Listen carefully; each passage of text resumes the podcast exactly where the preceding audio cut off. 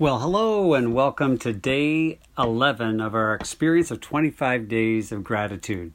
I'll pause here to let you know that you'll need a piece of paper and something to write with uh, in today's experience. Go ahead and get that if you need to. Well, today's topic is on the focus of our gratitude and specifically that we are to be thankful to God for all things. Our key verse today uh, is Ephesians 5:20 that we are to always give thanks to God the Father for everything in the name of our Lord Jesus Christ. Three things that just stood out to me as I think about the implications of thanking God for everything. One is that since God is behind everything, right? He's the giver of all things, well then there's almost nothing that we can't be thankful for.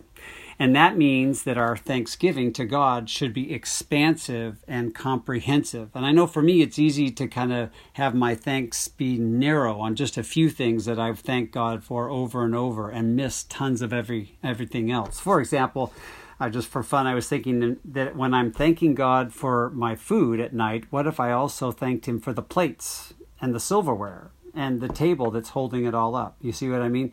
So it's our natural tendency to focus on a few things, but God's gratitude is meant to be um, is meant to be expansive.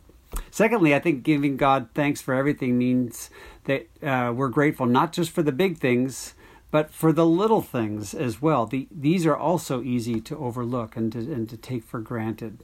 And just try to imagine um, what our life would be like without these small gifts, the little things in life. Lastly, I would add that I think what's implied here is that our thanksgiving should be specific. You know, like saying to God, hey, thanks for everything. That's really not the idea. I mean, I, I think about this in my own life with my kids who often send us post Christmas thank you cards, and they're always specific and detailed. You know, each of the gifts are listed. Oh, I was, this is what I'm going to use it for. Um, thanks for the meals and thanks, blah, blah, blah. It's so much more meaningful than just saying, hey, mom, thanks, dad, thanks for everything. So we're meant to be specific in our thanks to God um, as we thank Him for all things. So we have a couple minutes. Let's just practice thinking widely and specific about gratitude to God today. And I'm going to list some categories of blessings. Um, and as I do, grab your, your writing utensil, your paper, as I shared a category, just let one, a blessing or two come to your mind or to your heart under that category. And if you can, just write down one or two.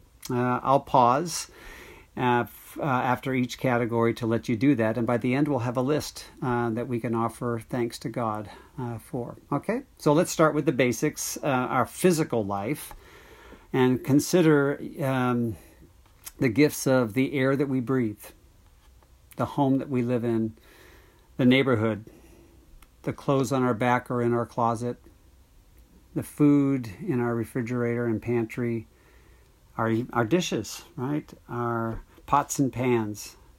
Or how about the functions of our body that we feel, we touch, we see? Our health, or perhaps even a sickness um, that we can uh, see God's benefit in. Maybe our job, our income, What's a physical blessing you can give thanks for today? And then there's social blessings, relationships, family members, friends, workmates. Think about people in the past who uh, or in the present who have been mentors to us, teachers, coaches,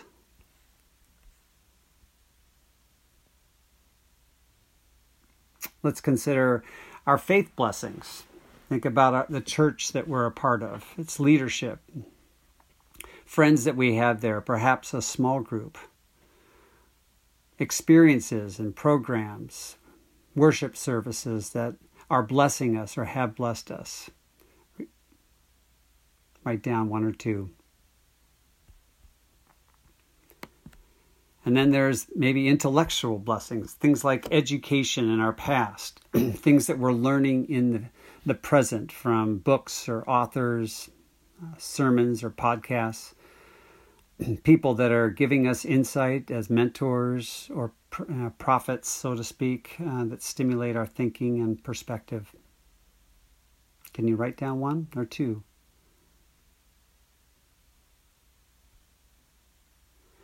And then not only our intellect, but our emotions. Think of the emotions you've had recently or in the past that have given uh, vitality to your life joy or sadness, anger, uh, maybe contentment, stress, even. Um, what that may have led you to see about God or yourself.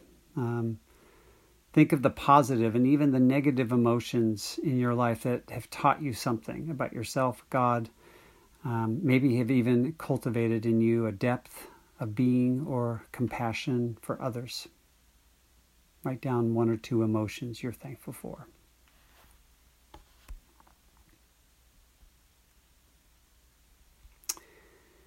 And with that list before you, knowing it can easily grow with a little more time, will you join me in a closing prayer? Lord, we return again to our simple verse that we are in and through Jesus Christ, to be thankful always for everything.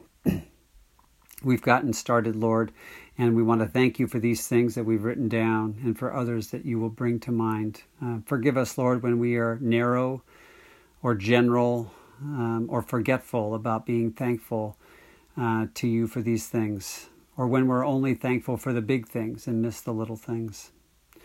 And Lord, we recognize too that if we were aware of all of your gifts that you're giving all the time, that that we would, in the words of Paul, we would always be thankful. There would just be no time to be critical or to worry or to be afraid.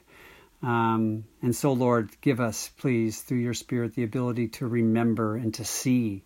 Give us a radar for your blessings that leads us always to a sense of gratitude. Amen.